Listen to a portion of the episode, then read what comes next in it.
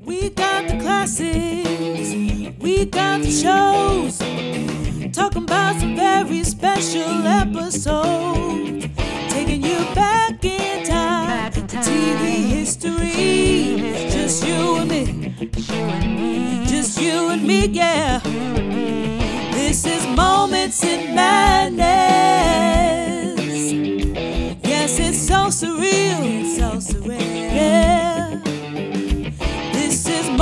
Moments in Madness. We're here to make you feel, make you feel. Madness. Hello, and welcome to another pre-show episode of Moments in Madness. We're back after a week of uh, off due to some technical issues, but don't worry, got it sorted out. Hope you enjoyed the show on Zack Attack, Saved by the Bell, and our conversation around the dark side of childhood celebrity, high school television in America, um, and just an all-around nice conversation with my guest, Luke Crum. This week, I'm going to start by introducing next week's episode, and that's because for the first time we have a little bit of a continued theme, if you will. We're headed north, far, far north, to the great frozen tundra of our friendly neighbors to the north, Canada, to discuss the legendary Canadian series Degrassi. In an episode titled It Creeps of Degrassi High. If you aren't familiar with the likes of Degrassi, it has an incredibly storied history, having had in total, to this date, five series centered around the Toronto kids the kids of Degrassi Street, Degrassi Junior High, Degrassi High, Degrassi The Next Generation, famously featuring, of course, one Mr. Aubrey Drake Graham, and Degrassi Next Class, running in total from 1979 to 2016, albeit with some gaps in time. Even so, that's an insane length of time, and a lot to talk about when next week you will hear myself and my guest attempt to sort through some of that and break down the episode of Degrassi High. It creeps.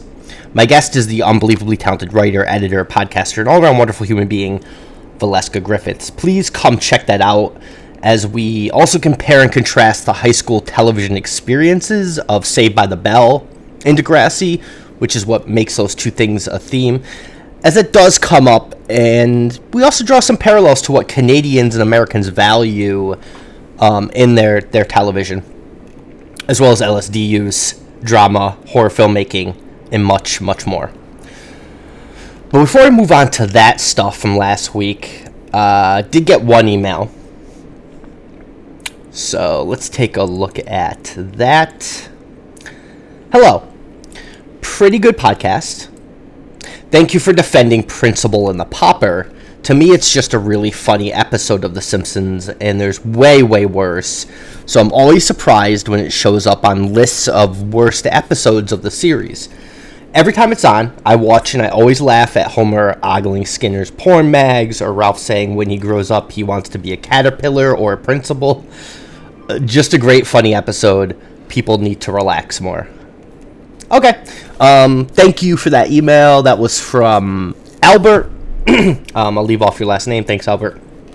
Um, it, um, you know, it's definitely um, a tough time to ask people to relax, but I get what you're saying. Um, in a very nice email, I appreciate that. If you'd like to email yourself, please send one to mail at momentsofmadness.com, or you can send me a Twitter at the Madness Box. Um, yeah, think again. Thank you, Albert. I'm not really sure I defended Principal and the Pauper myself. Um, I think Andrew did that more as my guest, um, who I think sort of made some similar points about just being funny. I will say that I think the Abe Simpson joke of when, when he hits on Agnes Skinner and says, Hello, beautiful, and she responds with, In your dreams, and he says, We'll see about that, and falls asleep. Uh, I legitimately think that's one of the funniest Simpsons jokes of all time. I think it's just great. And yeah, but overall, I think Andrew did a much better job defending the attitudes of this episode, much better than I did. I really just like the idea of I just dislike the idea of jumping the shark, and that's like all she wrote for a show, and that's sort of what I wanted to focus on. But I think, especially with this episode, I mean, there are legitimately classic episodes of The Simpsons following this one, including um, the next episode is Lisa's Sax, which is everyone agrees is a classic episode, one of the most heartfelt episodes of The Simpsons. Um, I think the Carny episode is also in season nine, which is a great episode of television, really funny. Uh, and I think there's great episodes in season 10 and beyond as well. Yeah, so um, so yeah, I mean that's kind of what my focus was was on jumping the shark in general. Um, but I do think I do agree. I think um, that episode of The Simpsons is just genuinely funny. Um, so thanks again, Albert. Please continue to write and leave feedback. Um, you can also leave reviews on iTunes if you like. Um, it looks like we had a couple five star reviews over the last week, so thank you for that. Um, if that's your podcast catcher, please feel free to keep leaving ratings, um, give honest reviews. Um, as I said, also email mail at moments at, oh, momentsofmadness.com, mail at momentsofmadness.com, and on Twitter at the Madness Box. And I promise, as long as it won't uh, get me imprisoned, I'll read it. Um, anything, I'll read it on the air, whether it's a personal attack on me, rude, sweet, anything in between, I will do it. So please uh, feel free to write and I'll read it.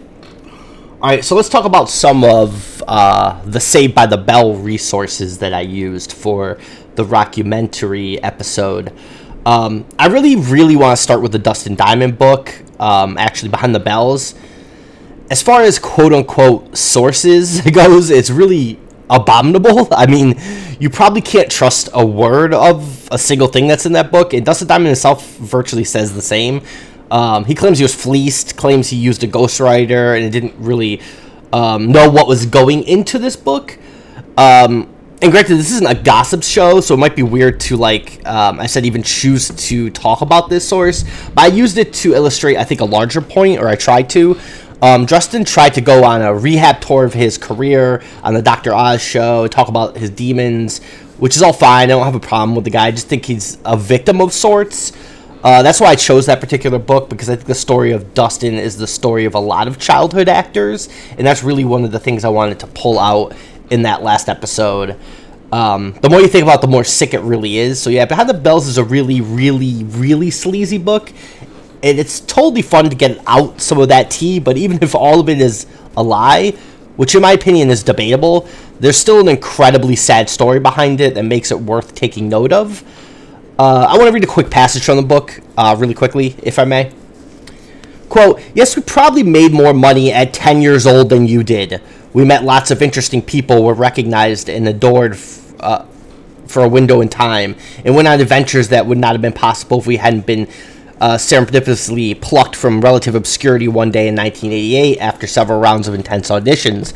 But on the other hand, no, our lives were lives were not better than anyone else's in the, in the sense that we were far from the perfect teens we portrayed in Saved by the Bell. In fact, truth be told, we were all pretty fucked up. Celebrities are people too. We're flawed like everyone else. We're just on television or up on a movie screen, pulling down more cash when we're working. Yeah, so aside from the fact that this is indeed uh, obviously Shakespeare. I think Perfect Teens, and I think Perfect Teens is incredibly generous to say a thing to say about any of the characters on Saved by the Bell, but I think it really highlights what I'm trying to say. Even if Dustin Diamond didn't write this book, it sums up the problem, which is money for 10 year olds. Um, there's an incredibly amount of pressure to maintain that lifestyle, I think.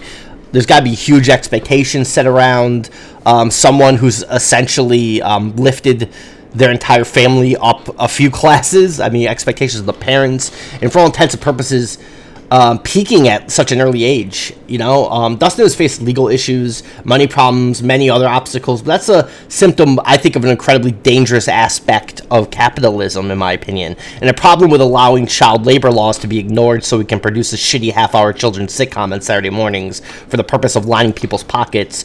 Um, who are basically, you know, essentially all old dudes, you know?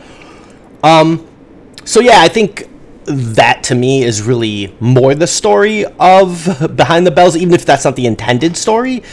Um, the intended story is to make money, right? Which is what the problem is that you know you've set this expectation, this mold of your life at ten years old that you're going to be the star forever, and it's fleeting, um, and leaves you in a really hollow place with an expectation for your life um, and ultimately diseased um, expectations of what's important. So yeah, I mean, um, you know, those are informative years, right? And that's what you're filling those years with is the expectation of stardom. Um, so yeah, I want to talk about also something else that inspired this episode, which is the funny, the, the incredible Funny or Die, uh, continually running series. Zack Morris's trash because I think it's really the opposite of what I really kind to um, I talked about early in the first couple episodes, which is um, part of the reason I've done this show is because television. Um,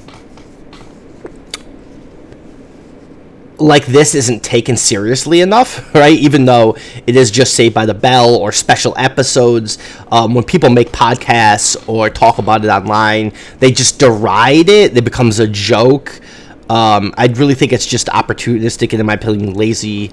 Um, you know, um, lazy. So, uh, you know, I, I, think it's better to actually take the stuff seriously and talk about it.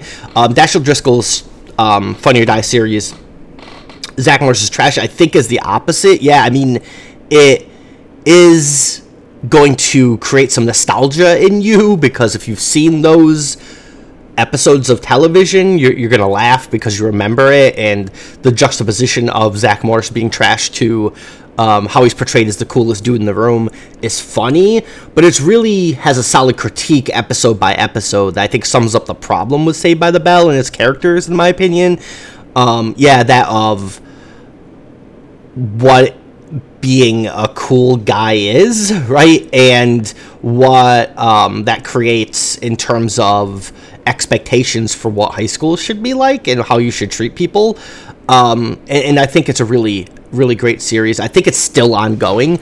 Um, I, le- I know they at least released some stuff in January. So, um, yeah, check that out. It's, you know, three minutes at a clip, and it's all incredibly entertaining and really casts that character in a uh, in a light that you might not consider. So yeah.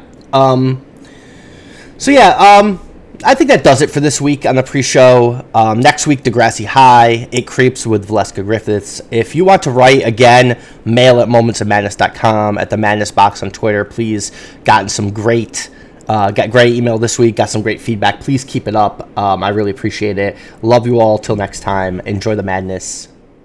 Good night.